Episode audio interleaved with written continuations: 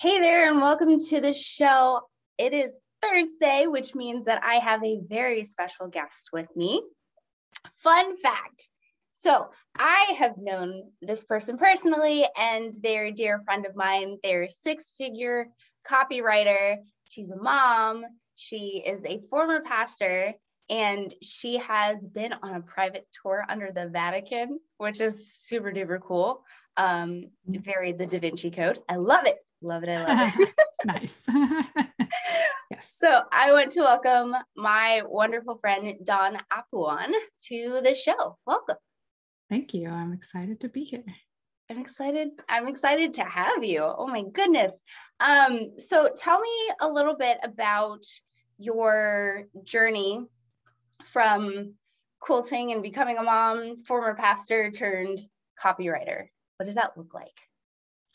that look like? Well, it's a bit of a long story, but the brief version is that, yes, uh, my husband and I were pastors in the Salvation Army. We, um, at one point, so yeah, let me go back.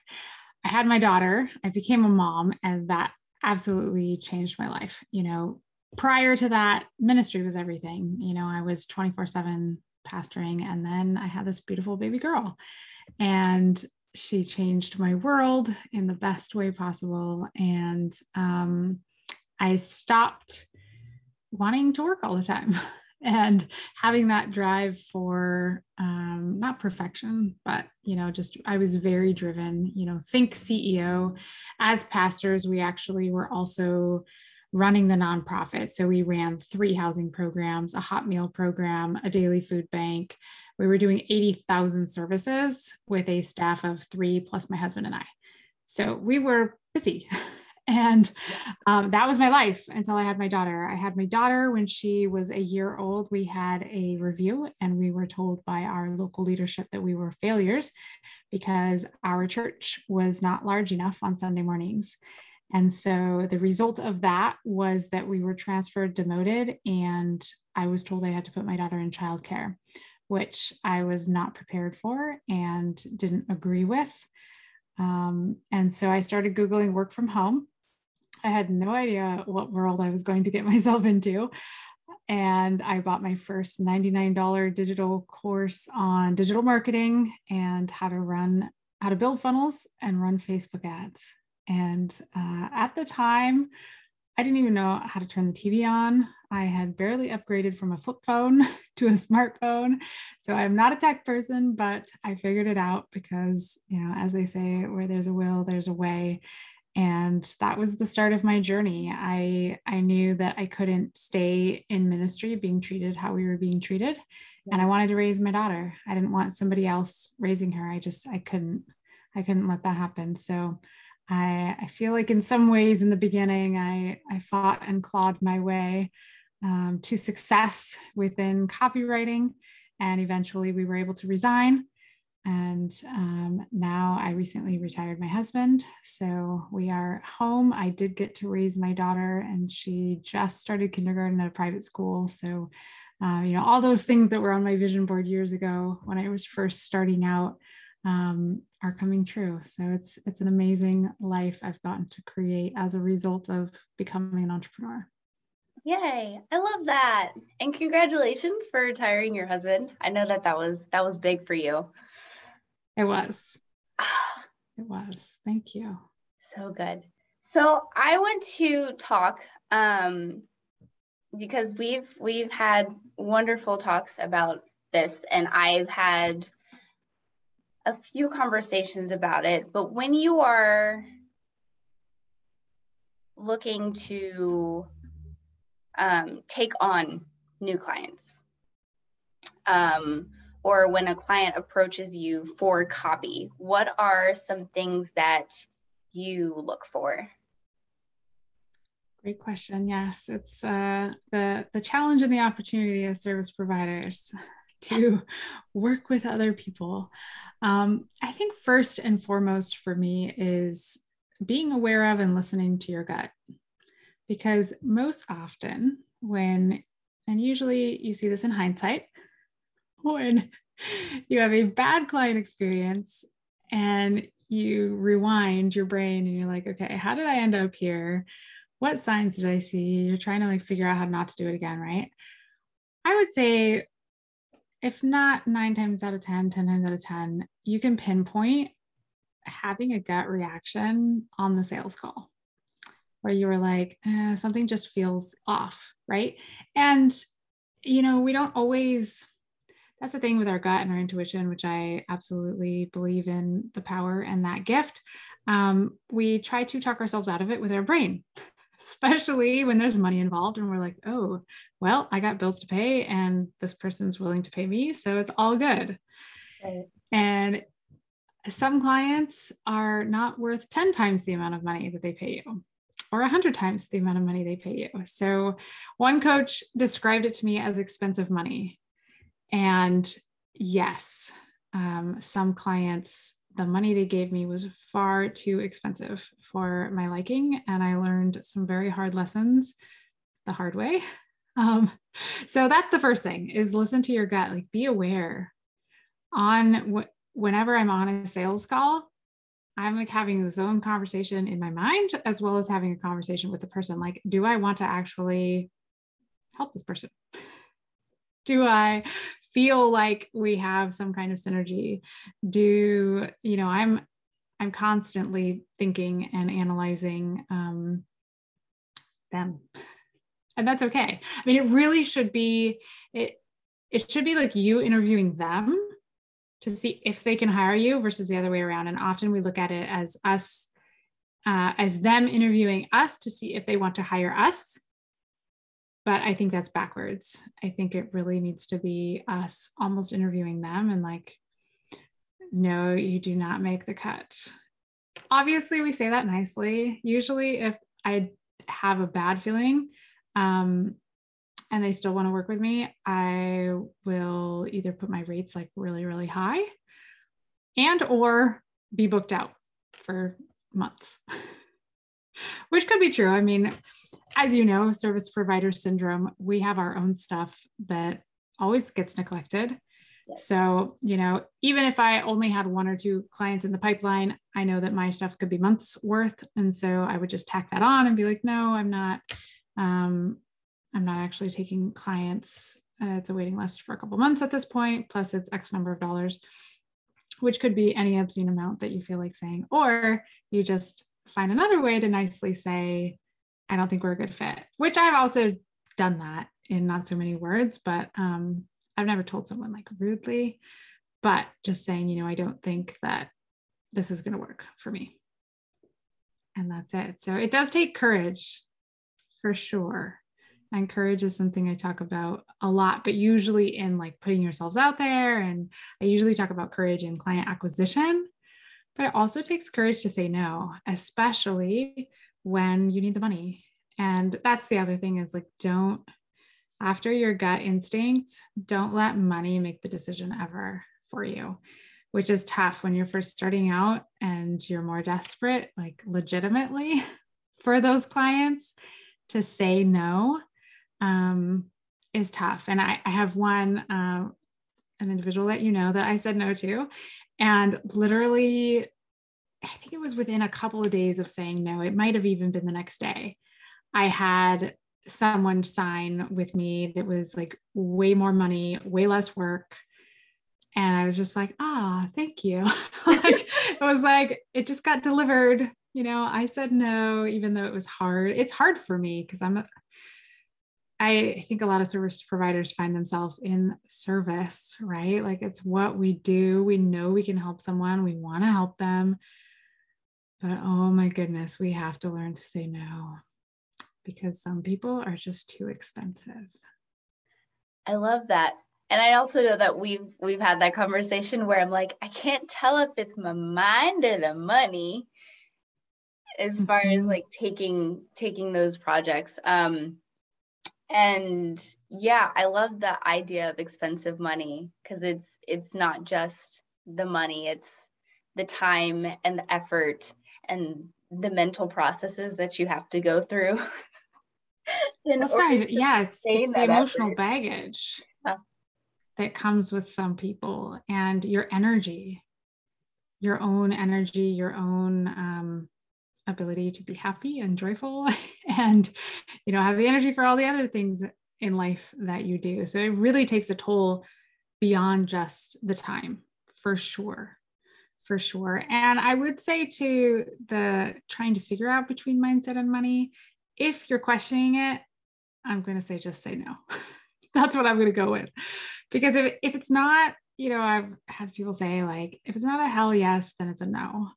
So if you're on a sales call and you don't feel like this whole thing is magical, and yes, you would love to help this person, then no.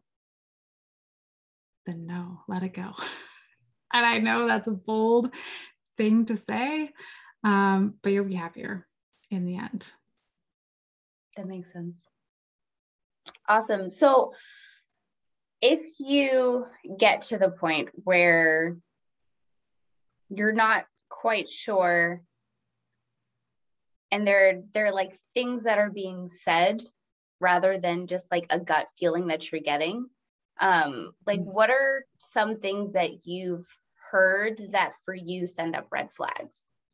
Mm, great question. Yeah. Um, well, I'm going to back up a little bit, because some of it starts with just getting on the call. Is the person late? Did they stand you up or reschedule two, three, four times? Are they on camera? You know, most of my sales calls are on Zoom. And so, um, you know, if if they're too busy or they don't even want to be on camera, it's, it's tough to have that conversation. I mean, thank goodness for technology, right? A few years ago, all our conversations were on the phone, but, um, you know, we have the ability to actually look at people now. So if they're unwilling to do that, I think that's, that's like the first level of sign of like respect for you and how they're going to treat you is, do they show up on time? And are they present? Are they really distracted? Um, so that's the first thing. And then as far as what they say, um, for me, so I would say the biggest triggers are anything having to do with money and feeling like they have a scarcity mindset, especially when it comes to copy. Um, many people don't understand the value of copy. They don't understand that copy actually makes them money. And so if somebody is like, asking for discounts on prices or like having any problem with the investment amount, that's a red flag to me. And it's, it's not that you can't have a conversation and that people can't overcome that obstacle and still be a decent client. That's why you talk through and have the conversation. But I've had people, oh man, I've had some funny sales calls where like a seven figure earner nearly fell out of her chair that And the offer that I gave her was like four K, which is relatively small for what I sell now. But, um, you know, she was on track to make seven figures, but the four K, she nearly died. And she literally on the call was like, hold on, I have to like recover myself and take a few breaths. Like she literally, I don't know. I don't know what world she lived in. And then once she recovered herself, she's like, I only pay my lawyer two hundred fifty dollars an hour. I, I can't imagine paying you more than that. And at that moment, I was like, cool, we're good. I'm out. Because here's the thing, even if somehow she had this belief that um, that four K investment would make her the R O I that she was looking for, which we didn't even get to that part of the conversation, like what she was really looking for to get from it. Um, She wouldn't believe it anyways. And she would never value my work.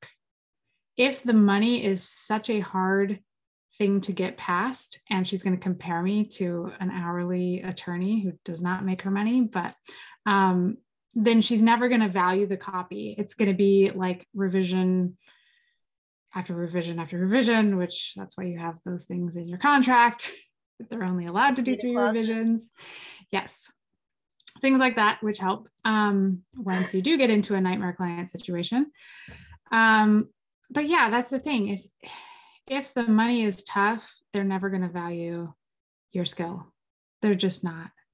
I've had ones who like, we figured out, you know, a compromise and a payment plan that would work for them. And then what happened is they, they still, it was like it was such a tough investment for them. They were still stuck in scarcity mindset and they were always scared. And that copy never did anything.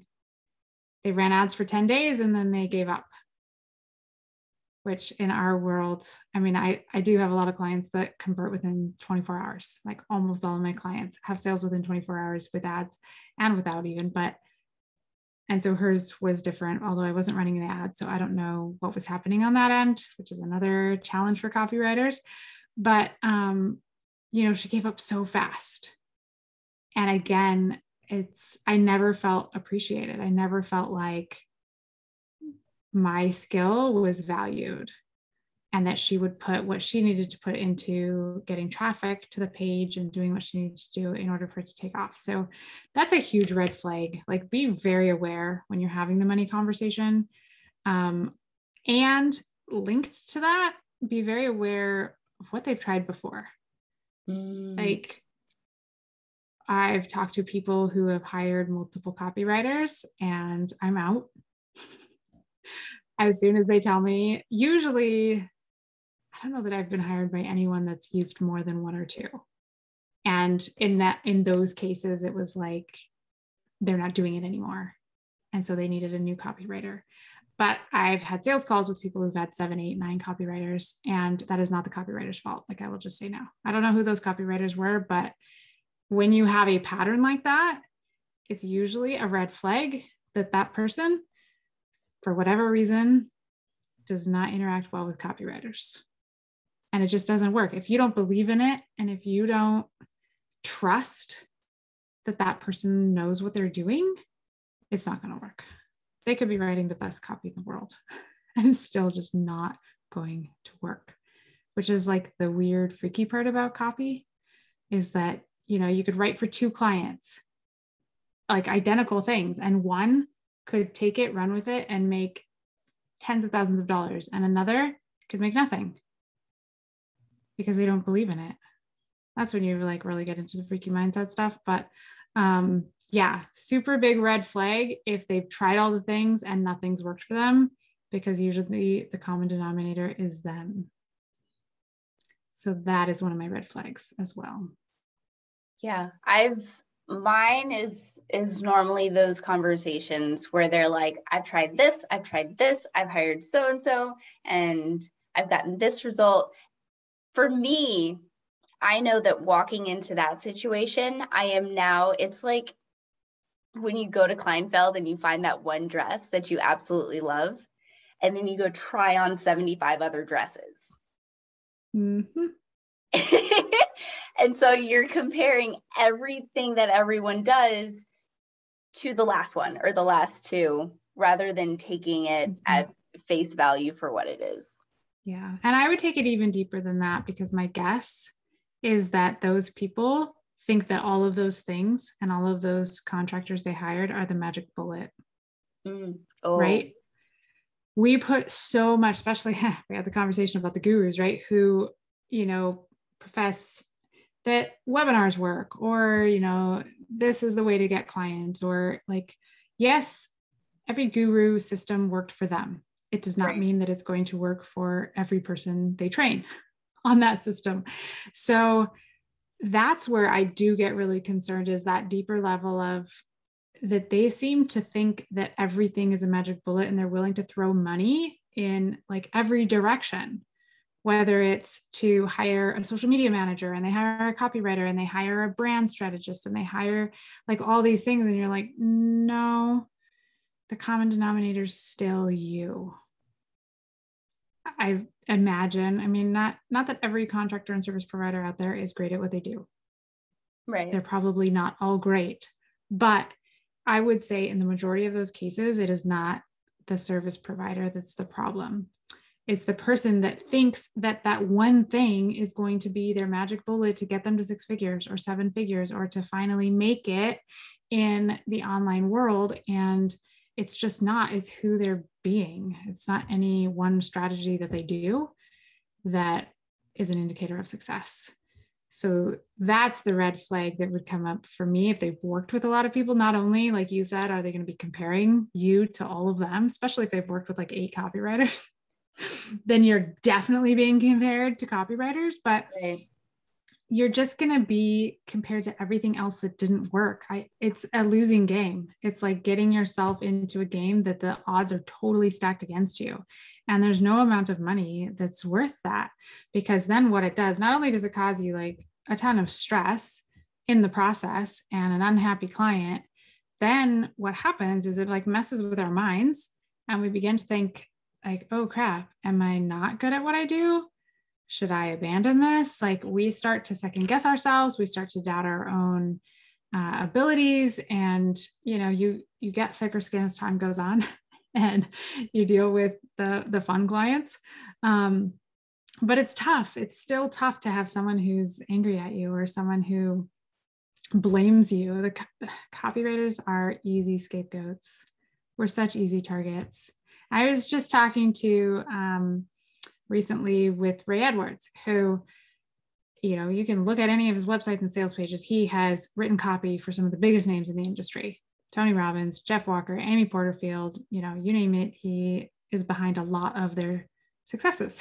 Right. Um, he's the one who wrote copy. And our conversation that we had was about unhappy clients and how you handle them and what you do. And he said, you know, um, you can get blamed, but usually that's where you have the courage and try to have a conversation about what happened, because usually there's some other step that was missed. Like they didn't pull their weight in getting the traffic, the right traffic to the sales page, or their ads weren't converting, or they didn't actually do the webinar how they were supposed to with the stack and the offer. Like there's so many factors that go into a launch, which you know.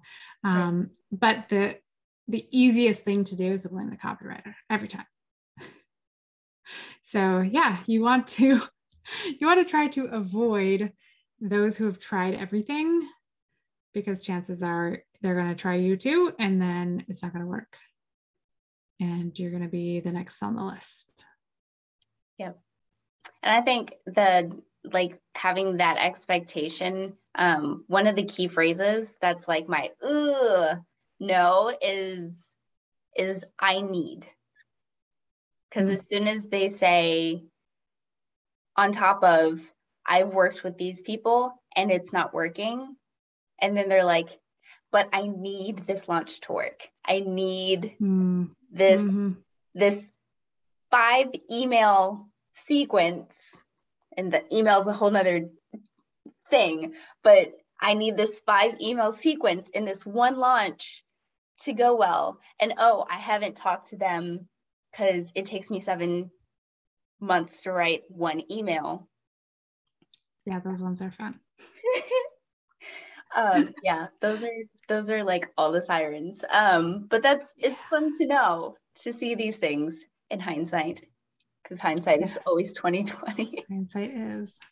Yeah, definitely the need when they're referencing an amount of money or conversions or something like that is a huge red flag. Money doesn't like desperation. So, I mean, that's not just for like our sphere.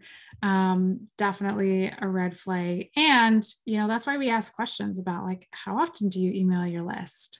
Because I mean, I know that you're in, into emails um, and that's what you do with copywriting. And I do some emails, but mostly sales pages. Um, regardless, if they have not emailed their list in six months, right? You could, t- I mean, I had a client um, who wanted to hire me, and that was the case. She hadn't emailed her list in like six months and she was launching in like a week and a half. And I was like, you haven't spoken to any of these people. And it was like a thousand dollar, so a thousand dollar program that she wanted to sell only by email. She didn't want to do a webinar or live launch or anything. And I was like, yeah, it's not going to work. It's like, I hate to be the bad guy here, but it's not, it's not going to work. And it's hard. It's hard to um, be the bearer of bad news sometimes. Like I'm totally a person that like normally would like to sugarcoat things, but not at the cost of that. Like you just can't, you've got to have, for me, it's integrity and being able to say like, in a nice way, Um, I think you need to push back your launch and consider some other options for how that launch could go. Because what ultimately happens is they would get disappointed, right? Like, and I've seen that a ton too. People who launch and they spend all this time and energy and then they have zero results. And so that's they really discouraging. Yes. Or they think that they did it because they didn't hire a copywriter. Maybe oh. that's why. If they're still in the D I Y, which no shame, I, I bootstrapped my way, girl. Oh my goodness. Oh, I did like all the D I Y courses. I, not all of them are finished, but um, I bought them all because that was a cheaper option. I mean, I was making, I kind of laugh now. Um, my husband and I, our combined income was a little over twenty-five hundred dollars a month as pastors. So when I started my business, um, I didn't have a lot of money to enroll in ten, fifteen, twenty thousand dollars programs to, or services at that time. Right. I mean, that, heck, I didn't even know what a copywriter was, to be honest, at that point in time, when I first was Googling work from home.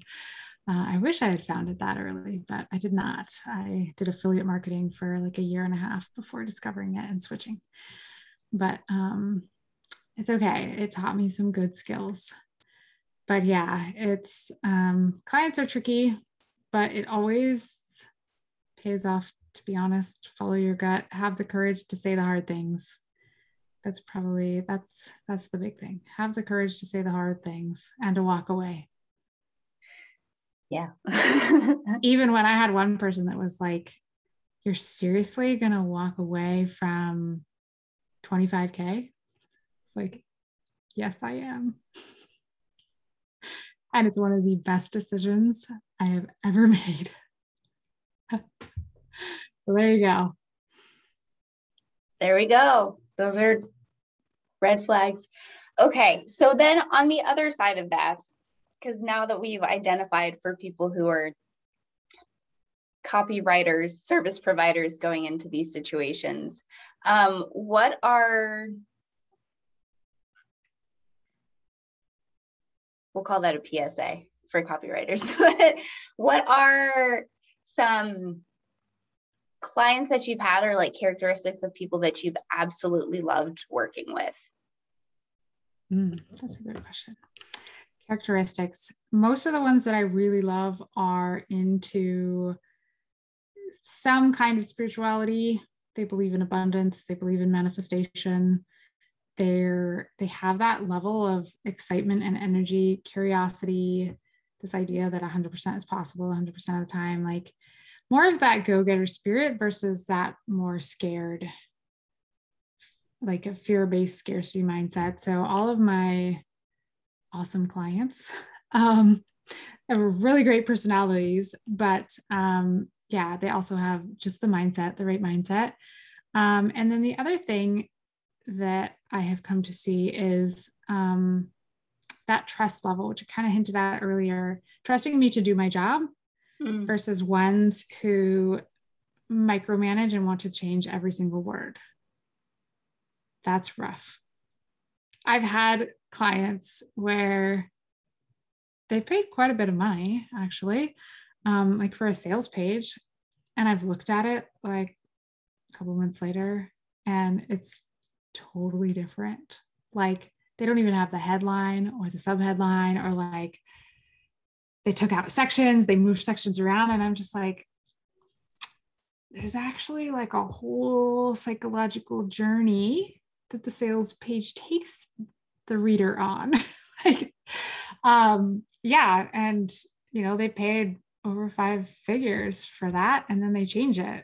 Or somebody who just like puts you through revision, like add like forever revisions, which is why I have that in my contract now, um, because they want to revise and revise and revise and revise. And you're like, no, it's not a rewrite. I mean, obviously like you have to have a conversation with them, but um, yeah. So the ones who are so micromanaging, I guess that's the thing, is like not to the point where they don't trust you, that you know what you know. Like there are points when I just want to be like, you hired an expert for a reason. Like, are you going to let me do my job? I actually had a sales call with someone who, um, nice guy, but he said something like, I'm the type of guy that likes to like write with the copywriter. I was like, nope, sorry. It's not how it works. Because what, I mean, once he described that, I was like, no, you're going to put me into revision forever because you're going to keep making tweaks and keep making tweaks to the point where I would just be like, fine. But then if you change the copy so much, it, it's not my copy anymore. And I, and I will not take, um, uh, what's the word? Like, I will not um, be responsible for the results or lack of results if you change my headline. Like, thou shalt not rewrite headlines. Like, copy client rule number one. The copy commandment. Oh my gosh, it just kills me. Anyways, so that's the thing. Like, and how do you know that before you get into a relationship? That's a tricky one. You can have it in your contract. You can also ask, like, I ask a lot more questions on sales calls now than I used to because I've had nightmare clients. And because I'm like, okay, um, let's talk about uh, how much you like to edit, you know, and that's also like asking questions like, you know, how many times have you launched this product? Um, what were your results? You know, making sure they know their numbers. That's a good flag. It's a red flag if they do not know their numbers. Um, like if they're just like, I don't know, the launch flopped, or like, yeah, I made some money, but don't really know how much, or don't know how many I've sold. If you want a client who knows their numbers and wants to make it so that it's converting higher or something, um, they have a tendency to just know more of what's going on in their business. And And also, when you know what your benchmark is, you know whether or not you've hit the goal. That's another thing, which I, I know you understand as an email copywriter, because people have sometimes really big goals with what email can accomplish and really short timelines and um, lots of times. Um, it's, they have unreasonable expectations, or you don't even talk about expectations.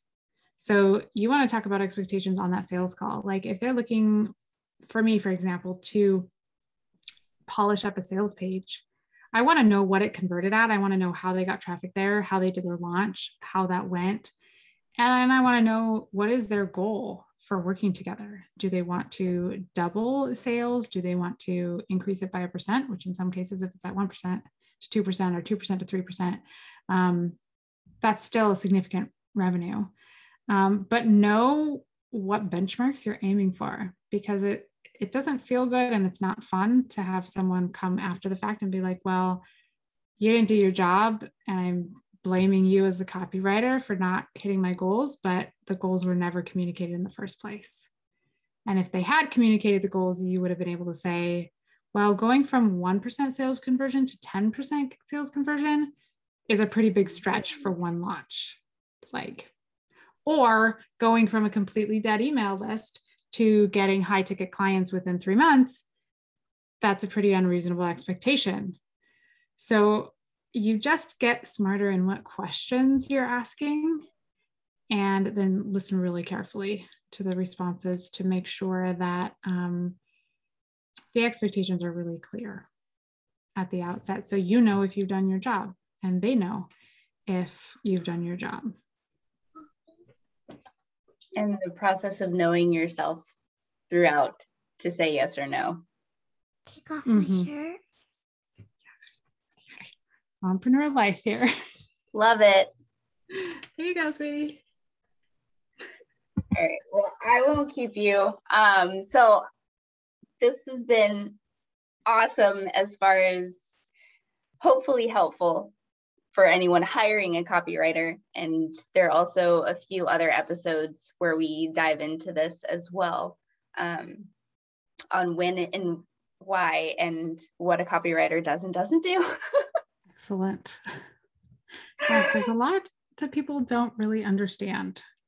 Yeah, I think I put in my um in my episode on what a copywriter's role actually is, is to convey the message, but it's not to find out that message for hmm. the the coach or the client. Like, they should know their people before hiring yes. a copywriter. They should be able to yes. communicate to a copywriter coming in what their message is, not I have no idea what my voice is. I have no idea what my message is, what my offer is going to be, what the promise is for my offer.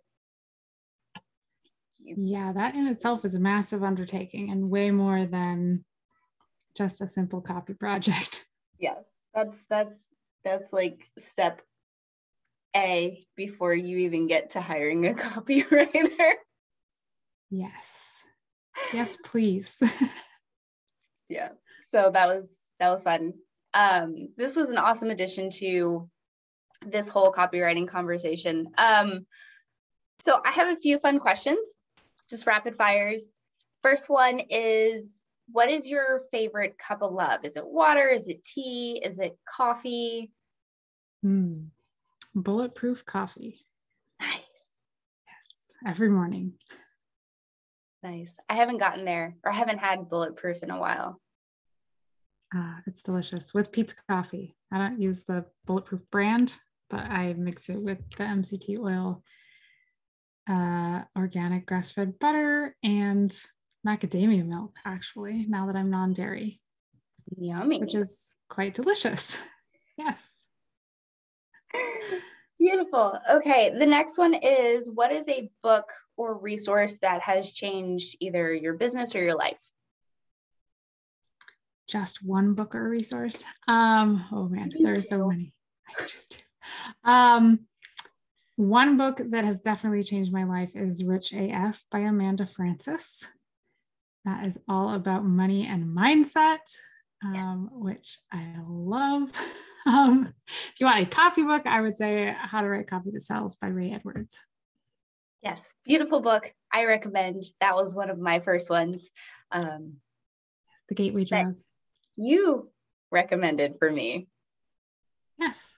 Yes. Beautiful. All right. In terms of legacy, if today was your day, or today was your last day on this goodness green earth, what would be written on your tombstone? What would be written on your epitaph? Oh man. I would say lived simply, loved prodigally. Love it. And yeah. Last one is, what does unapologetically authentic mean to you? Unapologetically authentic. Having courage to say the hard things. Not just being vanilla, but adding on, you know, cherries and marshmallow cream or hot fudge or whatever else to make that vanilla ice cream a little more pizzazz, um, and just being who you are, I think. Yeah. And, and not putting all those toppings on for the sake of trying to be some kind of authentic or different than what you see out there. But I think so often we compare ourselves to others. So put the blinders on. It helps me be more authentic rather than always comparing myself or trying to be like so-and-so in the industry. Um, it's just to be, be you. Who do you stand for? What do you stand for? What do you stand against? Um, and don't be afraid. Don't be afraid to use your voice and uh, have the courage. Have the courage, take the stand. Love it. That's right. Awesome. Well, thank with you sprinkles. So much. With sprinkles. Love sprinkles. Um, thank you so much, Dawn. This was an absolute pleasure. And for all my listeners, remember, unapologetic begins and ends with you. Chat soon.